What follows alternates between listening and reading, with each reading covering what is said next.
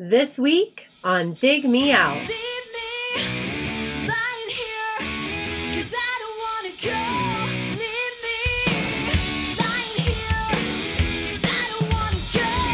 Leave me lying here, 'cause I don't wanna go. with your hosts, Jason Zia and Tim Minneci. Jay, this week we are back with a sophomore slump revisited. A controversial dun. episode, Jay. It is. It is. This, is. this is one where I posted the preview on Facebook and a literal shitstorm descended upon us of people decrying or, or demanding to know why this album was considered a sophomore slump. And I think we need to maybe define a little bit better what we mean by a sophomore slump. Yeah, I don't know. You picked it. What, what are you doing here? and and I'm going to tell you that for 1997, it was actually a little bit difficult to find sophomore albums that fit our criteria. Mhm. There aren't a lot. There aren't actually a lot of bands that a lot of bands were already three albums deep by this point in 1997. So we didn't have, I- you know, there were some other bands. I mean, I guess we could have done like, you know, a Sublime record or something. I don't know. That's not a bad. That's a bad example. They didn't have a second album, did they? I Yes. no idea. Did okay. I'm not going to do a Sublime album. That's just that's that's uh, neither here nor there. This was one where I was doing it purely based on my own experience at the time of being a huge Veruca Salt fan. So that's why I picked Eight Arms to Hold You because it was a sophomore album from 1997. Mm-hmm. Now, our guests who we have brought in to discuss this record, they may disagree with me. They might hold the popular view that this is not a sophomore slump, or they might fall on my side. We'll see. But we've got a nice group of people here who have been with us before. They've come back to talk about Veruca Salt's 1997 album, Eight Arms to Hold You. Joining us from right here in Columbus, Ohio, the proprietor of the best thing going in Ohio, kidsinterviewbands.com, Mr. Chip Midnight. Welcome back, Chip. Good evening. Good evening, sir. From the great state of Florida, where I was just a vacationer not too long ago, it was perfectly uh, temperatured there at about 78 degrees. And uh, he is the man who runs Rocket Fuel Podcast. Dot com and the podcast that goes along with it, Mr. Jeff Takacs. Jeff, welcome. Thanks, and uh, thanks for coming to visit and for your uh, tax revenue there. we did spend i spent quite a bit at the flea market in uh, fort myers picked up uh, a couple of kiss records and a cinderella record so that was a, a good venture out there and I, I was looking at some of the high powered weapons that were available but i decided to pass since i'd be flying southwest on the way home and i didn't think they'd appreciate me buying a bazooka down in florida so uh, i did not do so Awesome. Speaking Let's of- keep all the bazookas in Florida. Yeah, exactly. Speaking of bazookas, let's talk about Chicago. The uh, the hell that's raining down upon them, according to our previous uh, uh, roundtable guests, who uh, took it upon themselves to take a take a bit of a dump on your city, James. When they Uh, go low, we go high. that's uh, that's right. Senior editor of the Chicagoist, tankboy.us, new website at URL there. Jim Kopeny, welcome Howdy, howdy. for those of you who don't know what the hell I'm talking about, go back to our previous episode on the LA uh, roundtable of the '90s, and you'll hear some some folks from LA uh, dropping some shade on uh, on the city of Chicago at the beginning of that episode. It's okay. Chicago's tough. They can take it. Yeah. Speaking of Chicago, the band that we're talking about, they're from Chicago. Veruca Salt. Album came out in 1997. Eight Arms to Hold You. A Little bit of backstory the album was produced by Bob Rock, who is the producer of a few bands you might have heard of, such as Metallica and Motley Crue. This was the follow up to American Thighs, which spawned three singles, most famously Seether, uh, also Number One Blind and All Hail Me were charting singles from that record. And then there was an EP in between, which was is it Blow It Out Your Ass? Uh, is that the name of the EP? I believe. And that was produced by Steve Albini. Let's get into this record. I had some questions. I threw them out to everybody, so I'm gonna I'm gonna go around the room. I'm gonna ask each of you these questions, and we're gonna figure out if this is a sophomore slump or if this is redeemable record. Jeff, I'm gonna start with you. Tell me about your history with this record. When did you first get it? Did you get it when it came out? Later? And what did you think of it? Yeah, I did not get it when uh, it came out. Um, Assault was on my radar screen, but not a band that I um, really uh, cared enough about uh, back when the record came out in 1997. It was probably been about 10 or 12 years ago when I uh, got uh, this record, and um, I really enjoyed it. It's um, and I know we'll talk about it in depth later, but um, I uh, I really enjoyed uh, this record, and in fact, I I like it better than American Thighs, and I know that may be an unpopular opinion, but um, Hmm.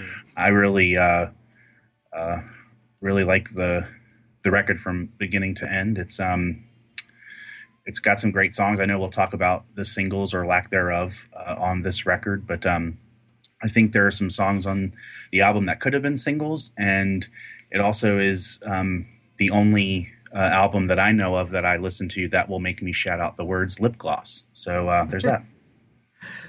Jim, same questions to you. Um, yeah, so I actually did buy it the day it came out. I was a huge fan of the band at the time. Um, obviously, since they were from Chicago and I'm in Chicago, hmm they were kind of tied into the scene. They were all over the place. I think the reason this might be viewed as a sophomore slump, especially by people who were fans of the band at the time and maybe people that experienced them in that period, is because based on singles and the Blow It Out Your Asses Veruca Salt, people were kind of expecting something slightly different, even though in retrospect they probably shouldn't have, because it was pretty clear that the band really did want to swing for the for the outfield, for the rafters, hit a home run, and just do a big glossy rock album.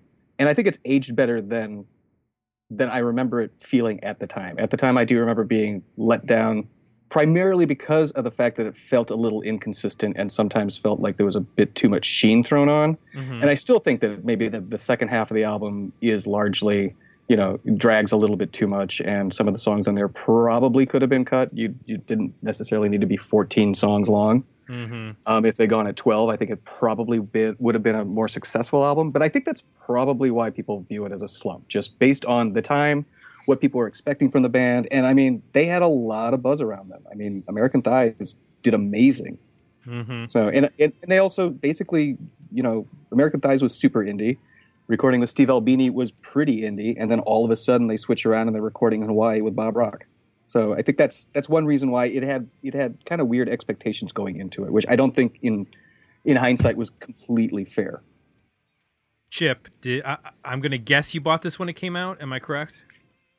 You are correct. Not I bought it when it came out, but um, uh, I'm putting air quotes around this. As an esteemed member of the press, I was able to get an advanced copy of it. So um, I'm sure you know back in those days, I think we had email. I don't know. I don't remember, but either email or calling Geffen every day to ask him when I could get a, a, a first listen to that record. So um, I definitely had an advanced copy of it, which I still have, you know, with no artwork or anything. But yeah, I also bought it the day it came out because that's the kind of fan I am, Excellent. and I loved and I loved it. I mean, a band who uh, named their first record after an ACDC lyric reference, right? And then Mhm. get Bob Rock to produce it. I mean, obviously, what, what, what? Why wouldn't I love it, right?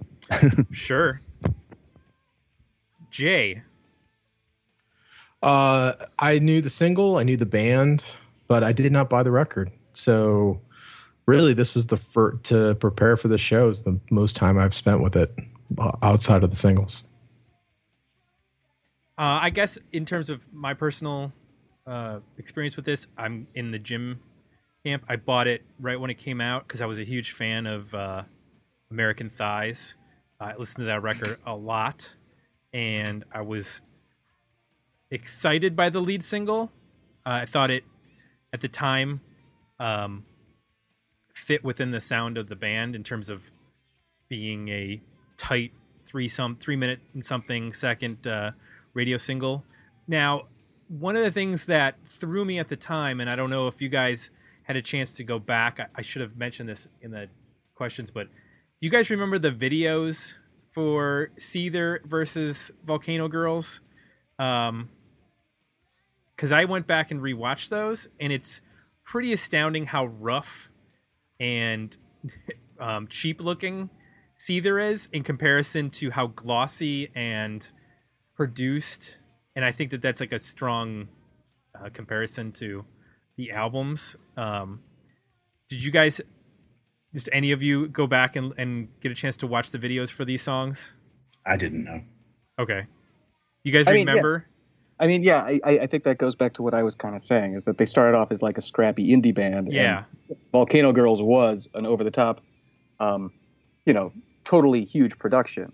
Which, you know, the funny thing is, it was kind of bridged. If I remember correctly, they were in a pavement video in between those two, where they actually Yeah. posed as the band Pavement. Um, so it was kind of like what again it's kind of like watching them take those those steps from the indie world into the more mainstream world you know it was just it was weird Yeah, I think that's what I reacted to at the time, which was it was like, oh, these this is a, a band that's like going for the big rock sound and then also the image as well because they were no longer wearing like t-shirts and thrift store clothes. It was like they're on harnesses jumping in the air and dressed like uh, they're in some and uh, the, the guys in the band got their hair cut, which I you know with Bob Rock. I don't know. Yeah. Maybe Bob Rock is is sort of the uh, George Steinbrenner of of rock. He makes all the bands get haircuts so that because uh, they're all the, the two guys in the band had long hair in the first video, and then they're uh, in the Seether video, and then they're uh, short hair. In, I think they're is it Jim that's the bass player? Uh, Steve. Steve, he's got like a suit on in the video. It's very odd when you compare it to the first one.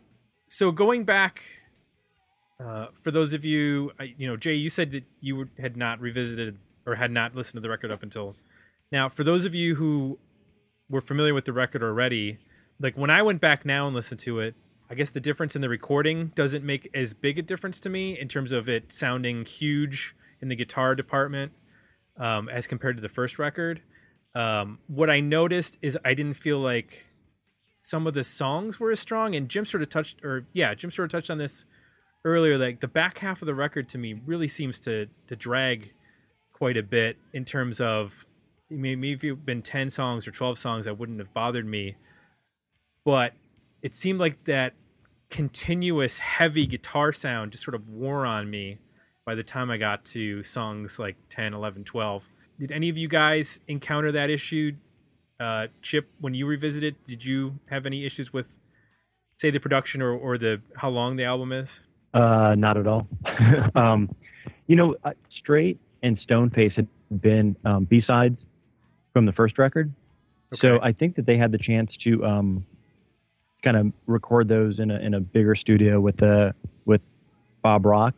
So I think that's probably why they included them. Um, they could have left those two off, and that might have made that sh- the record a little bit shorter. you know the yeah, funny thing is and, and the funny thing is i actually really like straight and um, there was a promo single that minty fresh put out I, this might be what you're talking about when they released a version Yeah. that was um, recorded at maida vale for the bbc and hearing them play it live it just sounds so much more massive and rocking than the bob rock version which is kind of Yes. strange because on almost every other song like bob rock added muscle and that one is one where it felt like he stripped it away so i, I kind of yeah, I kind of would have loved to have seen what this album would have sounded like had it been more of that sound, or even if they'd kept Steve Albini, if it would have been a more interesting album, if there maybe would have been a little bit more variance instead of that that weird heavy guitar drone near the end.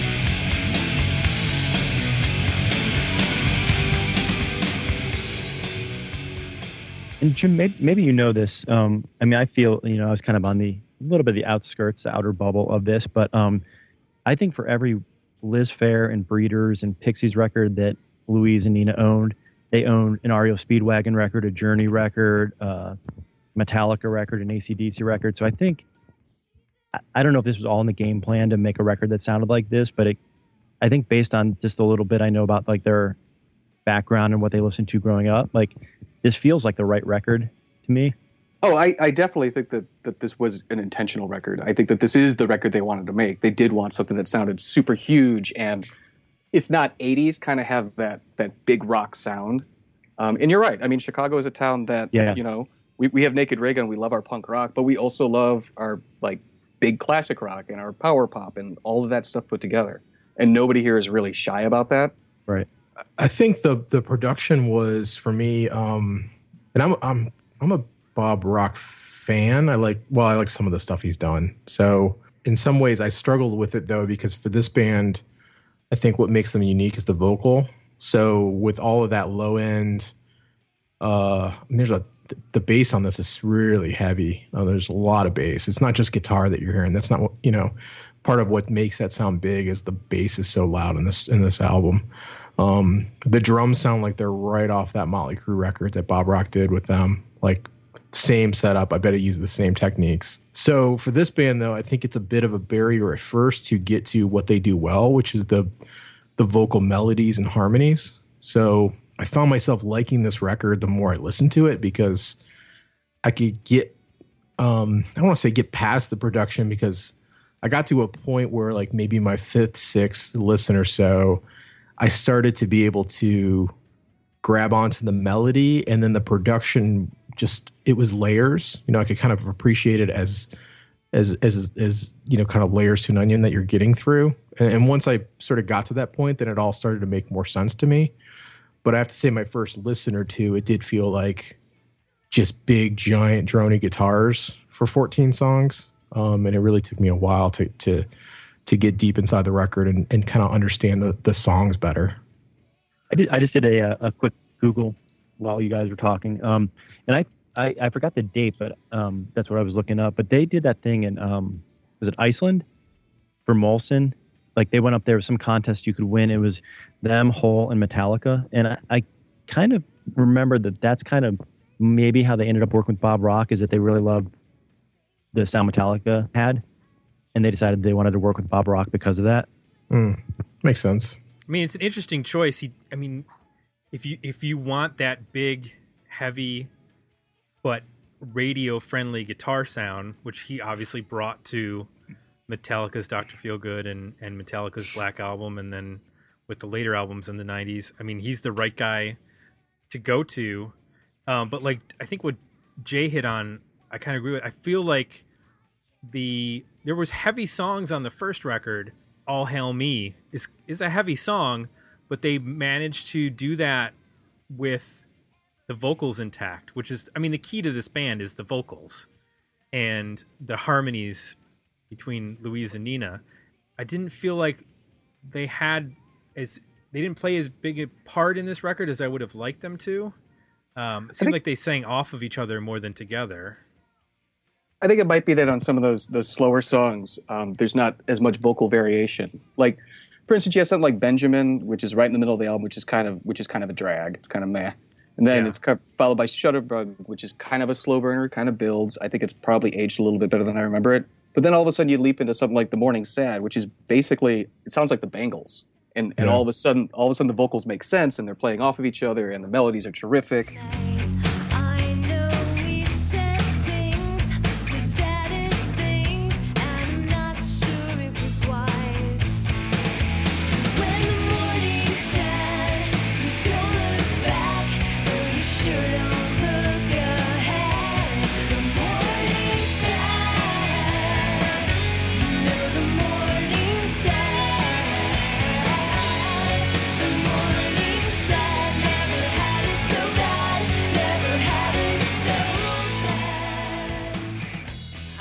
And then there's like Sound of a Bell, which is also super playful. And then all of a sudden you're back at into Loneliness is Worse, which is again, you know, just a drag. And it's kind of like, I think it's on the heavy, slow guitar songs.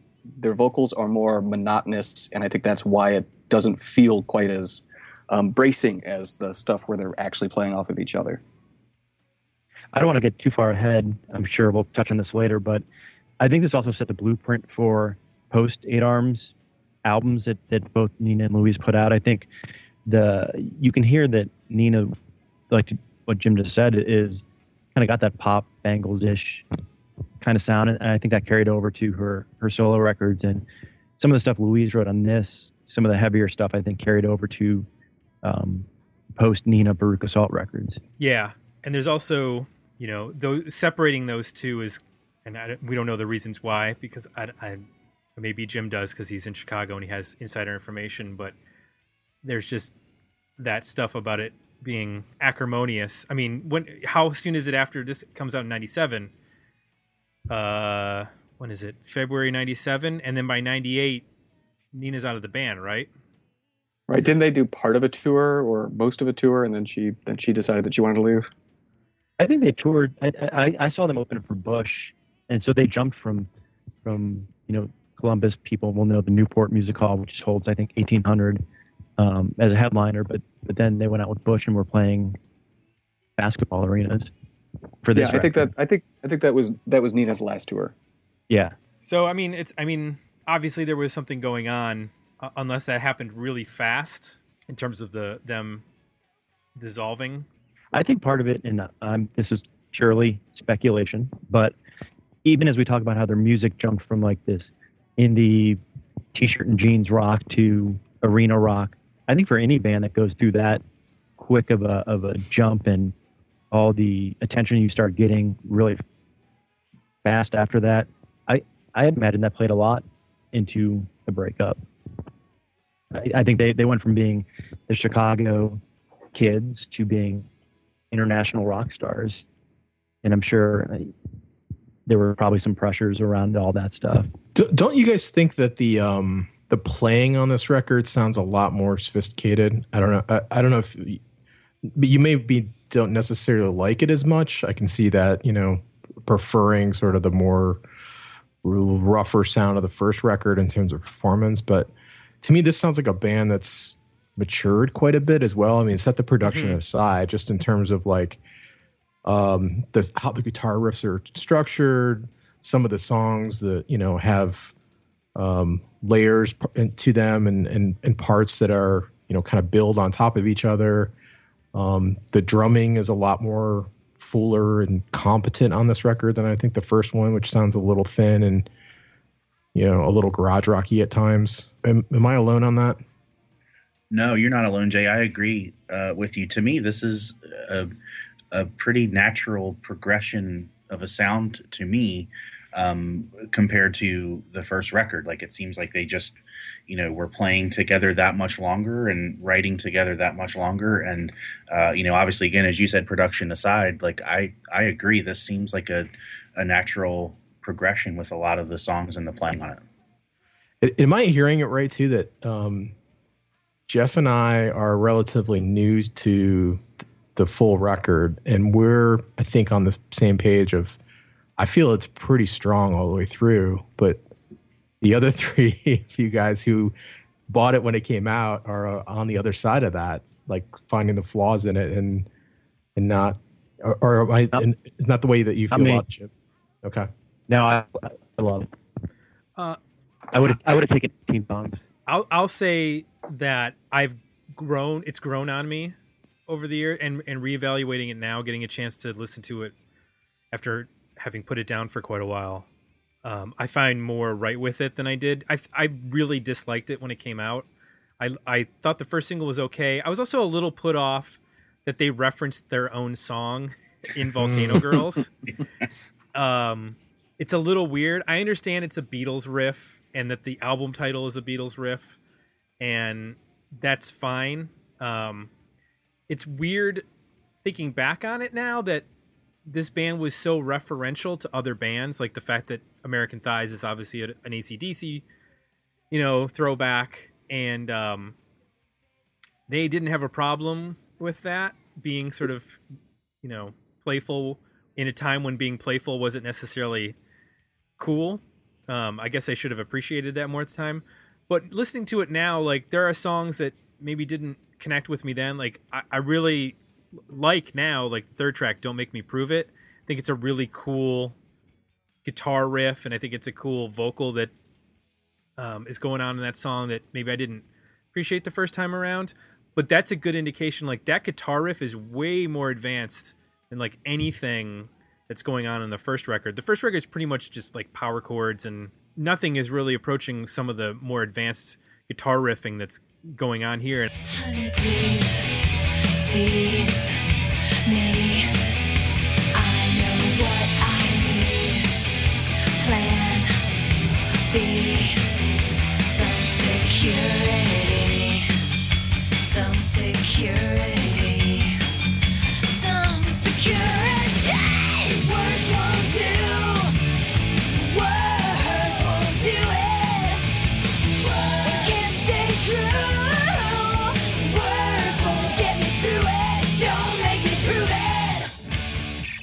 I don't even think that the EP had that level advancement. So I'm wondering if, you know, being in a studio with Bob Rock, if he really pushed them. I don't know how much of this was written ahead of time and how much was written in the studio. Um, in terms of, it just says it was recorded in June of '96 on their Wikipedia page. So I don't know if that's, you know, that's the recording time or if they spent pre-production time with him or, or whatnot. So and he, I mean, he tends to be uh, a guy that breaks bands down too. So Oh, yeah. if he he broke down Metallica, I'm sure, I'm pretty positive he would have broke this band down too. Um, which it's interesting. I would, lo- I don't know. Has anybody ever heard any demos? I guess um, a couple of these songs were B sides from the previous record. Can you hear like a an evolution in the playing and the sophistication and complexity or the I guess the overall tightness of the band. Well, I think it's I think it's already all there, and I think that um, we already sort of touched upon this earlier in the conversation. Is that at this point, you know, they were they were breaking through, they were playing out live a lot, they were practicing a lot, and I think they they were just becoming a tighter band. And you know, once you once you start, you write those first couple songs that have bar chords, and you're just kind of like rocking out.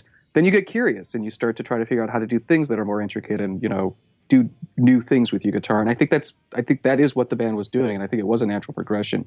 I think Bob Rock probably helped them hone it, but I think the majority of the credit probably just has to do with their natural evolution. Yeah, they were they were pretty young when that first album broke, right? I mean, what were they? uh Just in They their had- like mid their twenties, 20s, Yeah. And had they been in? I don't know the history. Maybe some of you guys can fill in the blanks, but were they in bands prior to this, or was this like the first band that they were all in? This was the first know? one.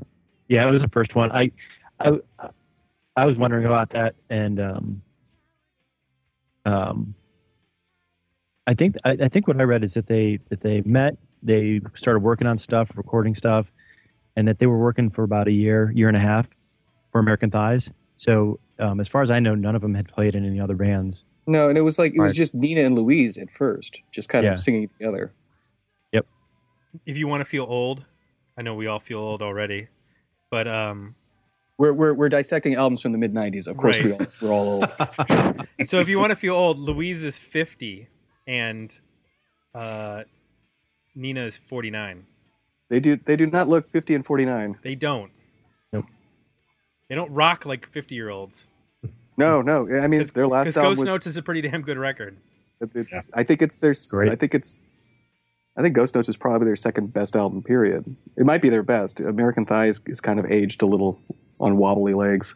Yeah, but it did score three singles that that charted, and this one only it's really Volcano Girls, and that's it. So I want to actually want to get into that. Um, why do you guys think that no other singles from this record had any significant impact? I mean, none of them like got into like the top 200 on the modern rock charts or anything like that. Like no no hitters and outside of Volcano Girls. Is it, is it? Well, let me just throw that there. What do you guys think is the reason behind that? Timing. Well, I'm looking at this, and the other singles that like even charted were Shutterbug and Benjamin, which aren't exactly singles. I mean, No. those are both two of the heavier songs on the album. Which maybe because it was '97 and we're starting to hit that rap rock era, the label was hedging their bets and figuring that we shouldn't do something poppy like "Awesome" or Yeah, why wouldn't Don't make me be prove a it. it, it might have just been what they thought was going to play on was going to was going to cater to the modern rock radio at the time, since everything was kind of going south.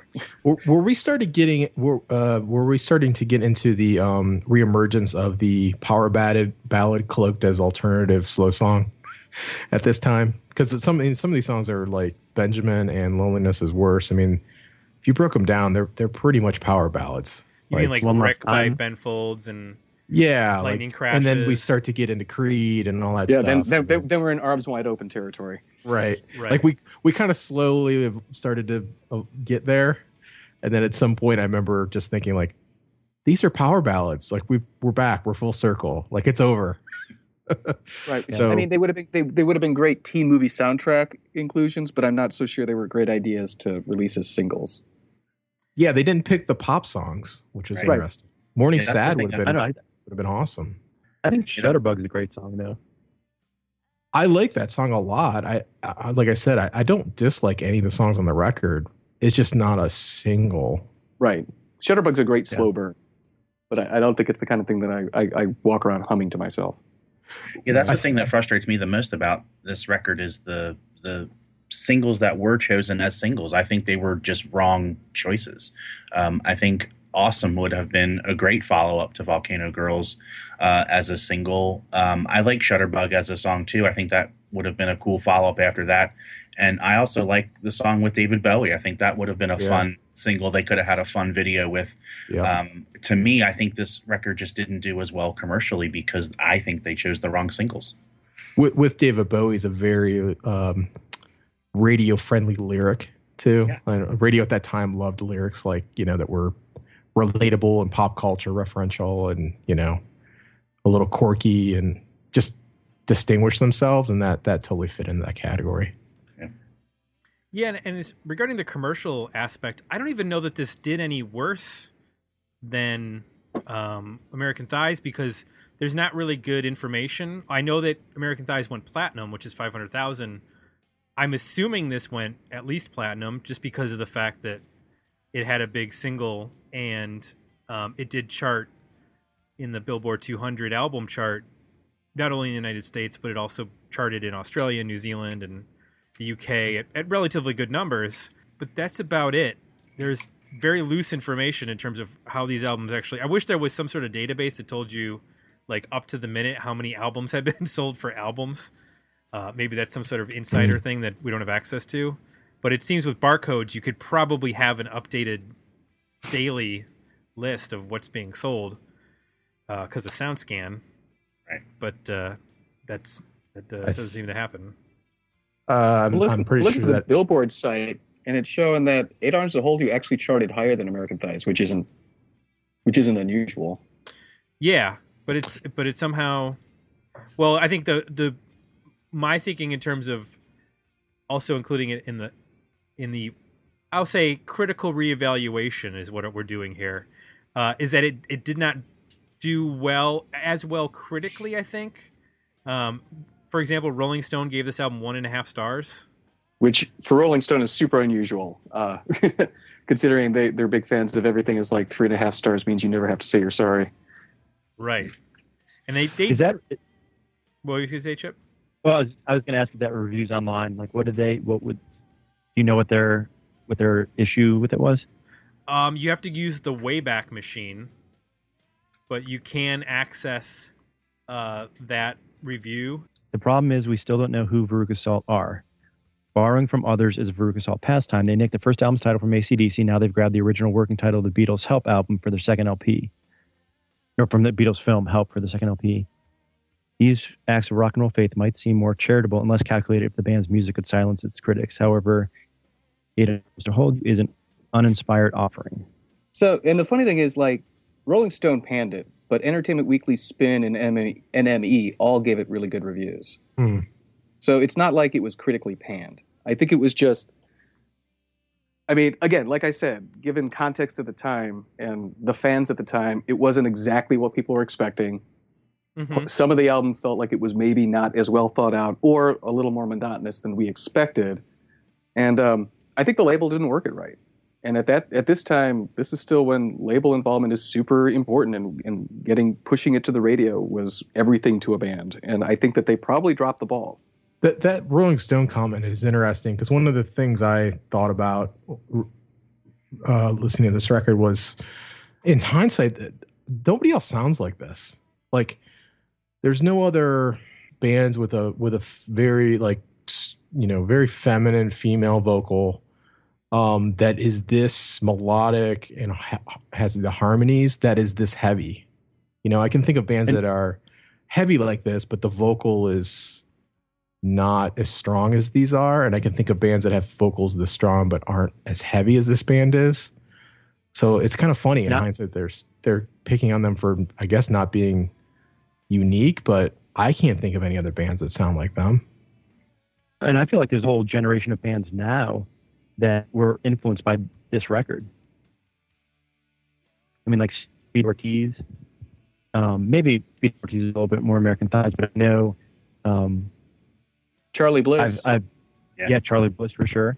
Oh, what was there? There was a band. Was it? Were they called Bully? Like Oh, yeah. a Yeah, couple Bully. years ago. That band reminded me a lot of this, like Yeah. Veruca Salt, mid '90s Veruca Salt. They're somewhere in between this and, and Yeah, American see- Thighs. Seeing them is like um, watching Bleach era Nirvana fronted by a woman who's channeling a really killer pop sensibility. It's it's it's kind of a kind of causes your head to spin a little bit in a really good way.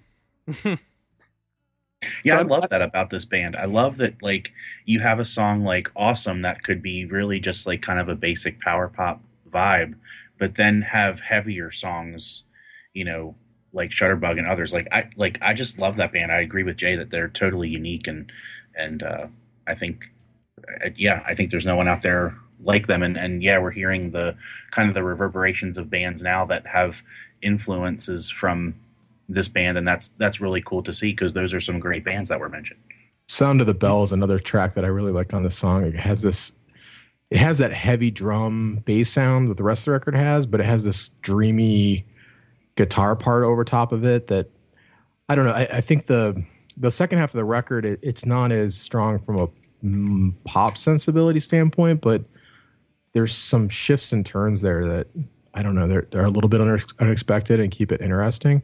And I, I've been criti- as critical as anybody of a lot of the records we've reviewed that go beyond 12 songs. Um, so I, I sure if you want to take two off, I'd be all for it. But it didn't. I was surprised. I maybe because it's only, it's still only like 50 minutes. That's not too bad for 14 songs.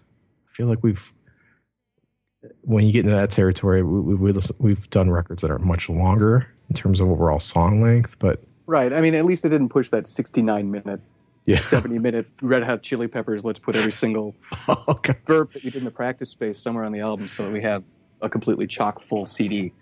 with a hidden track. Yeah. But you That's know, just they, bicy- it's just bicycle chains clanking. up up up through the up through this record. I mean, up until the end of this whole eight arm cycle. Um, I mean, they were import singles. I I think I bought all of them, and they had a bunch of additional songs they could have put on this record. Hmm. Like all of the CD singles came with like two or three additional songs. So there's like almost like a whole. There's almost a whole another. It could have been a double album. There's there's enough music for a double album. Totally. Like, I would have been happy to hear. They did a great cover of the Sex Pistols' Bodies that would have been great on this album, like right near the end. Yeah. Huh. Now I got to look that up on Discogs to see if I can uh, score that single. There's a, It's uh, it's minty fresh. It's on that label. I think it's minty fresh number nine. It's a seven and inch. that yeah, and that came out with I was that I, that might have been the All Hail Me on the All Hail Me single maybe I I can know see it in my head. They covered them. They think cover so. My Sharona on one of the singles. which is actually also a pretty good cover. Hmm. I, I do. I remember when that cover actually came out. It was right around this time period, and Q101 played the hell out of it. It was on like 17 times a day. Uh, Bodies is on the number one blind single. Right. Oh yeah yeah And then I forgot about Victrola. That was another good single off the first record. Would, I don't think it charted like uh, number one blind and the other ones did, but uh, that was a that was a good song as well. Um, So the one thought, the one song we haven't nobody's mentioned yet is um, Venus Mantrap, and like so I actually found I wrote a review for this for that magazine I wrote for called Moo, and um and I actually still feel the same way about that song today. Like It sounds the intro to Venus Mantrap sounds like a Marilyn Manson song to me. You guys know what I'm talking about? Oh yeah, no no no no no no. Yeah, yeah.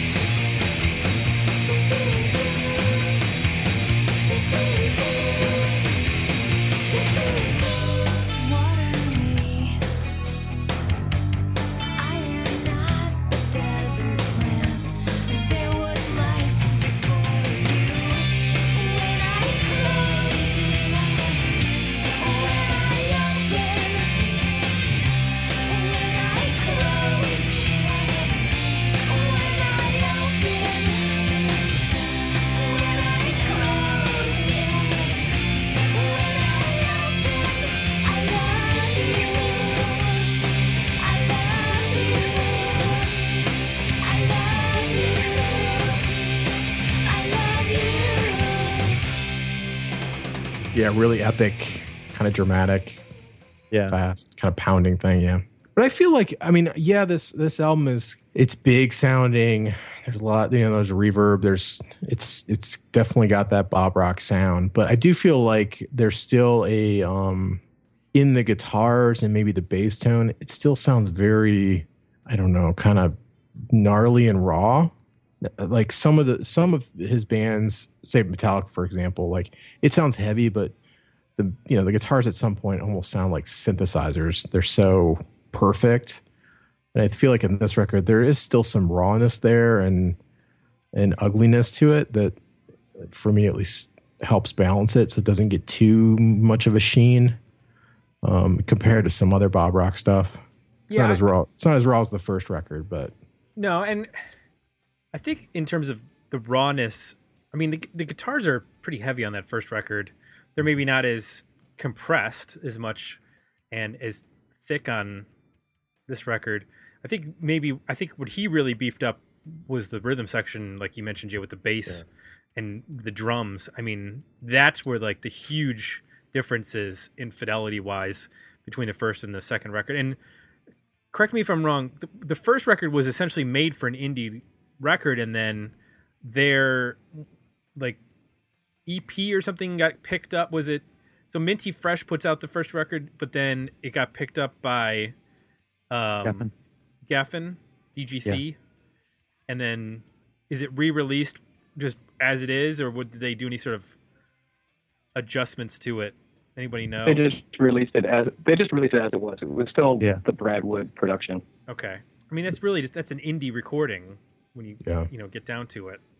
I mean, Brad, Brad Wood. I mean, you've you've heard his work with like Liz Phair and a bunch of other people. He obviously has a much lighter touch, and I think that's why the first album sounds a little more lo- lo-fi, a little scrappier. I'm not so sure it sounds heavier. I mean, I think that I think Bob Rock did bring the rock side of Veruca Salt more out, obviously. Yeah.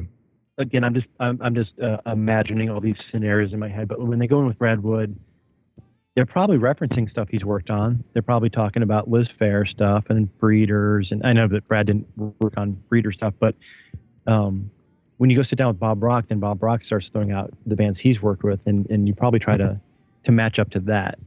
Sure. Oh, I'm sure they sat down with him and were just like, "Fuck yeah, that's Yeah. what we want to sound like."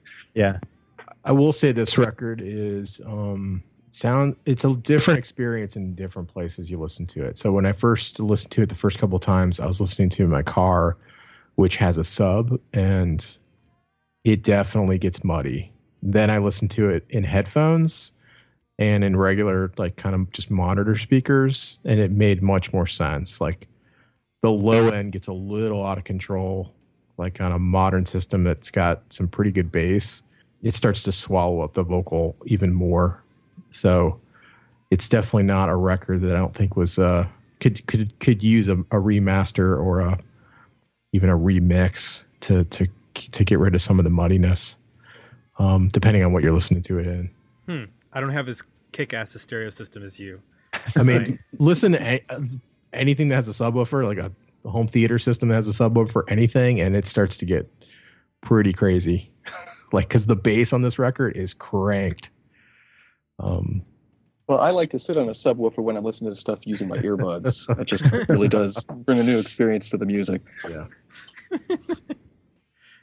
All right. Well, that sounds like a fun Sunday night.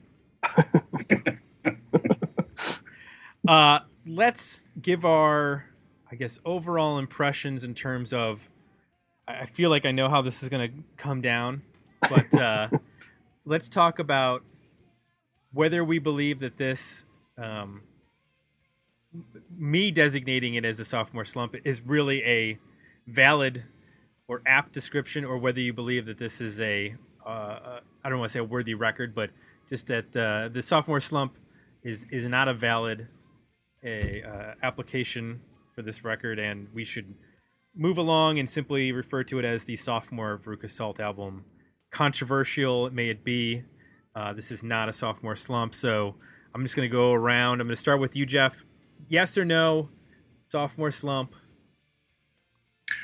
No, I, uh, you know, again, it may not have met expectations commercially, but I think as a record, I think it's a, it's a great one and uh, is is a great, you know, kind of again next step from American Thighs.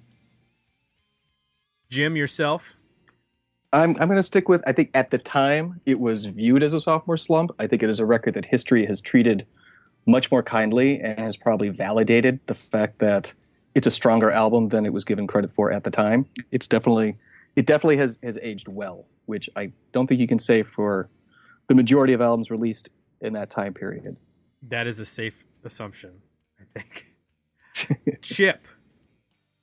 Definitely not a sophomore slump. And I, I kind of consider, I mean, because after this they broke up, that Ghost Notes is kind of like the third album. And I think that it's a, it's a really nice nice path, albeit a you know uh, 18 year break between second and third official records for a full Veruca Salt lineup. But um, I, I feel like Ghost Notes piggybacked off of Eight Arm and kind of progressed from that sound. So um, yeah, definitely not a slump in my mind. Jay. Well, some of this is all based on expectations. So, I mean, the success of the first record set expectations that maybe this band could just never live up to wasn't realistic. So, from that aspect, maybe that's where you can make the argument that it's a sophomore slump. But um, I, I like the record. I enjoyed the record quite a bit, and I'm kicking myself for not uh, investing in it earlier. I mean, it has all the things I like. I don't know what I was. what I was waiting for. I think maybe all the hype around the band at the time kind of turned me off, and I just ignored them. But uh, I was I, I enjoyed it a lot. Well, you were pretty hip at the time, so this was a little too commercial for you, if I remember. Something like that. Yeah, uh, I'm I'm going to agree with the sentiment sentiments that um, I probably was not pleased with this record um, at the time for various reasons that I have come around to it now, and I no longer view it as a slump. I do still think it's a little too long, but that's you know nitpicking at this point. Uh, there's a lot of albums there. I would guess that the majority of albums released in the '90s are too long by two or three songs, and those could be singles, you know, B sides for singles and and whatnot. So that's pretty good company to be in.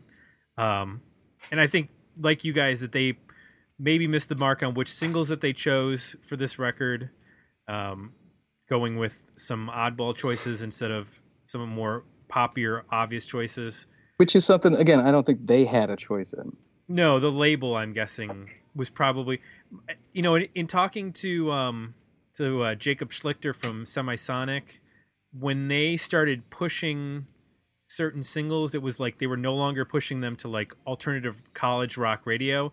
Now they were considering pushing them to like mainstream radio and like adult rock, and you have to change the choice of your single based on what format you think you're going to get on.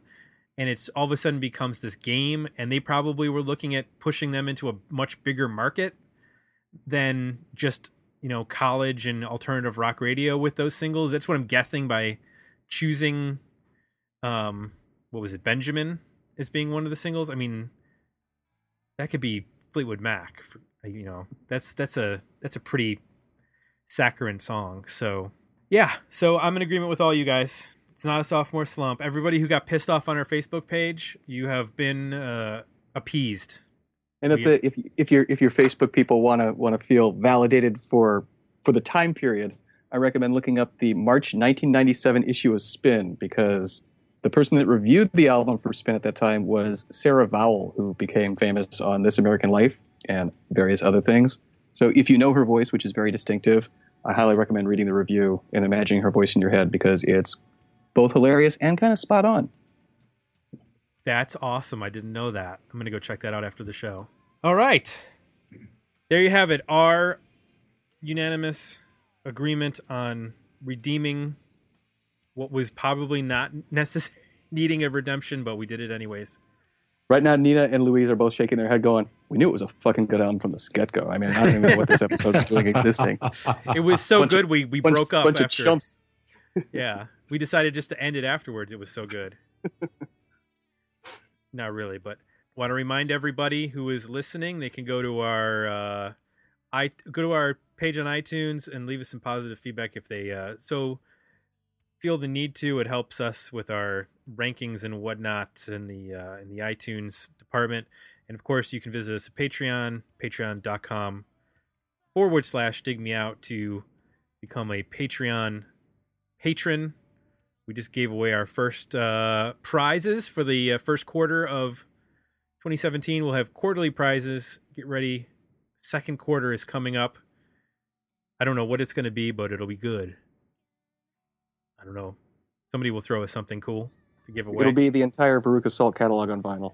yeah. What? No. what are we rich? it'll be it'll be all the CDs I can collect from my local half price books with with new cases.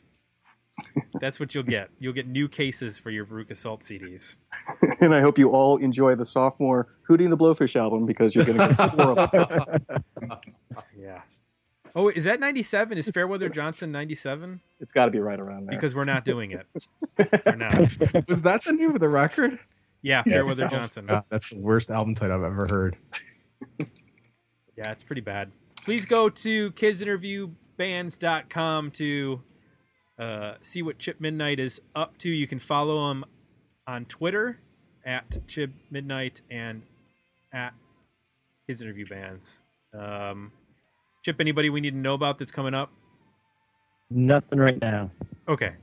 Jeff Takacs, you're at rocketfuelpodcast.com, on Twitter at rocket underscore fuel.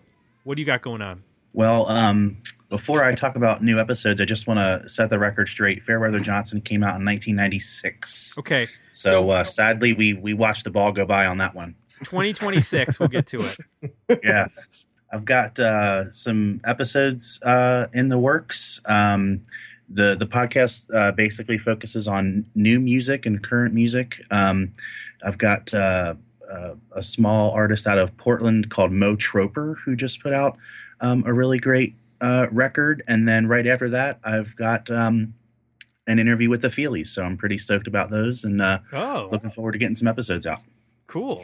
Feelies. That's kind of legendary.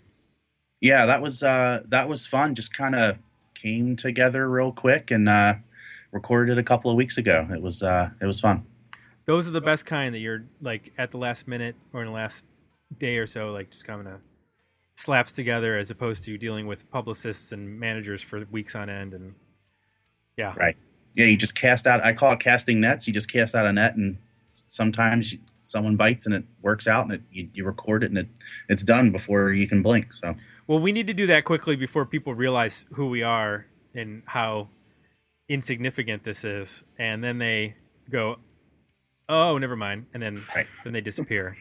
I, I fight that same battle tim don't worry Jim to be- Cope, To be fair, what? pretty sure we're the only 90s podcast that exists still. So True.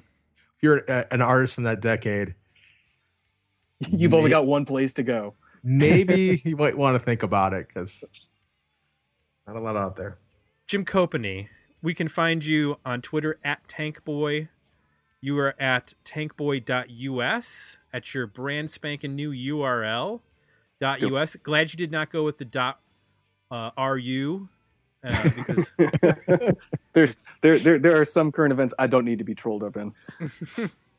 and uh, you're over at the Chicagoist and uh, doing your thing there as well. So uh, thank you for joining us. And uh, anything you need to want to plug? Any articles coming up? Uh, no, I just say visit the the personal site. I do a lot of uh, previews of bands and track stuff there that uh that eventually sometimes makes its way to Chicagoist, but a lot of the more underground stuff I'm doing on the on the personal site right now. Chicagoist is where you'll see a lot more of the like national news or Chicago centric music, arts, culture news. And I'm also going to be spending the rest of the night watching that video of two cats ringing bells. So that's that's going to be very exciting. Is that better than the one with the two birds and one's rocking out to the Elvis cover and the other one's like back off? It's like apples and oranges. It's two different Okay. things. They're both wholly satisfying. Yes. All right. We've just described visual YouTube videos to people that are listening on an audio podcast, so that's very exciting for them. Uh, that's it, everybody. Our roundtable has completed. We'll be back uh, with another sophomore slump in the uh, latter half of the year. I bet you can't wait to find out what album that's going to be. You can just Google sophomore albums from 1997, you know, and you'll probably figure it out. Uh, but in the meantime, we'll have some episodes coming up, some reviews, some interviews, all that kind of fun stuff. And uh, that's it for Jay. I'm Tim. We're out. We'll be back next week with another episode of Dig Me Out. Thanks for listening. To support the podcast, visit www.patreon.com forward slash dig me out and become a monthly subscriber. Or request a review at www.digmeoutpodcast.com where you can find links to our Facebook, Twitter, and Instagram pages, as well as our merchandise store at zazzle.com.